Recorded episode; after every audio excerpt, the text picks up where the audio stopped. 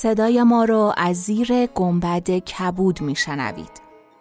گنبد کبود جایی است برای گم شدن میان کلمه هایی به قدمت حافظه جهان.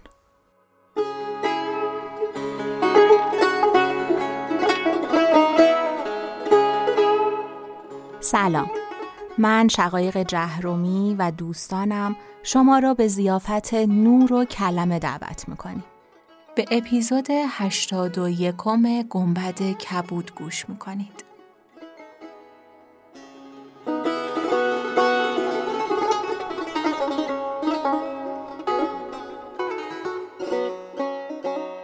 چون شب شست و یکم برآمد شهرزاد گفت ای ملک جوانبخت نزهت و زمان گفت کس را به پسر خیش نوشت؟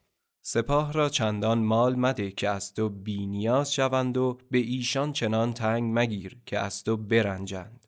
با ایشان میان روی کن. و گفتند که یک عربی نزد منصور خلیفه آمد و گفت با سگ خود چنان کن که پیرو تو باشد. منصور از این سخن براشافت ابوالعباس توسی گفت قصد او این است که دیگری قرصه به سگ ننماید که سگ تو را ترک کرده پیروی او کند. منصور چون این بشنید خشمش فرو نشست و عمر ابن خطاب هر وقت خادم بگرفتی با خادم چهار شرط کردی که اسب سوار نشود جامعه نیکو نپوشد از غنیمت نخورد و نماز به وقت بگذارد. و گفتند که هیچ مال بهتر از عقل نیست.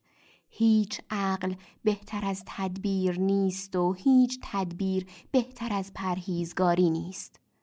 هیچ قربت مانند خلق نیکو نباشد و هیچ میزان مانند ادب و فایده مثل توفیق نباشد. تجارتی چون عمل صالح و سودی چون ثواب الله نیست.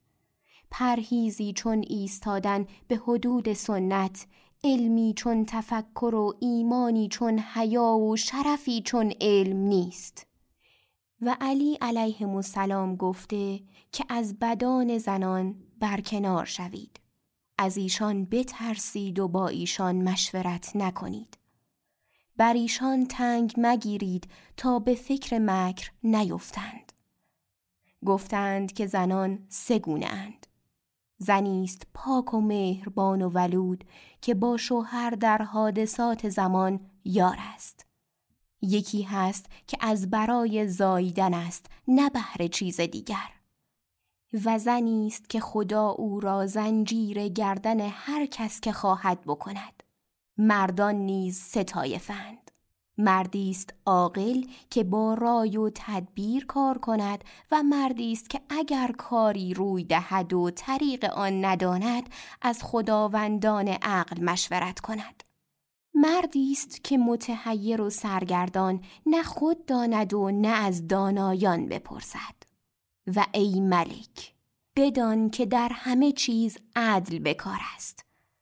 از انصاف ناچار و از برای این مسئلی از قطاع و طریق گفتند که ایشان را با این که شیوه ستمگری است اگر در کار خود و در بخش کردن مالهای دزدیده انصاف فرو گذارند نظامشان مختل شود. بزرگترین اخلاق پسندیده کرم است و حلم. پس نزهت و زمان در سیاست ملوک چنان سخن گفت که حاضران گفتند. ما کس ندیده بودیم که در این باب چنین سخن گوید. کاش این کنیز در غیر این باب نیز سخنی گوید تا ما را سودی بخشد. نزهت و زمان چون سخن ایشان بشنید گفت. و اما باب ادب جولانگاه وسیع دارد زیرا که مجمع کمالات است. روایت کرده اند که بنی تمیم نزد معاویه آمدند و احنف ابن قیس با ایشان بود. حاجب معاویه از بحر ایشان اجازت خواست. معاویه جواز داد و احنف ابن قیس را گفت یا ابابر نزدیکتر آی تا حدیث گفتن تو بشنوم احنف نزدیک آمد معاویه پرسید که چه باید کرد؟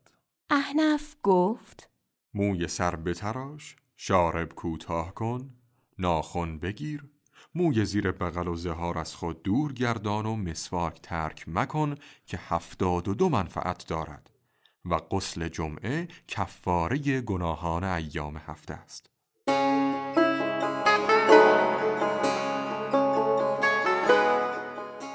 چون قصه به دینجا رسید بامداد شد و شهرزاد لب از داستان فرو بست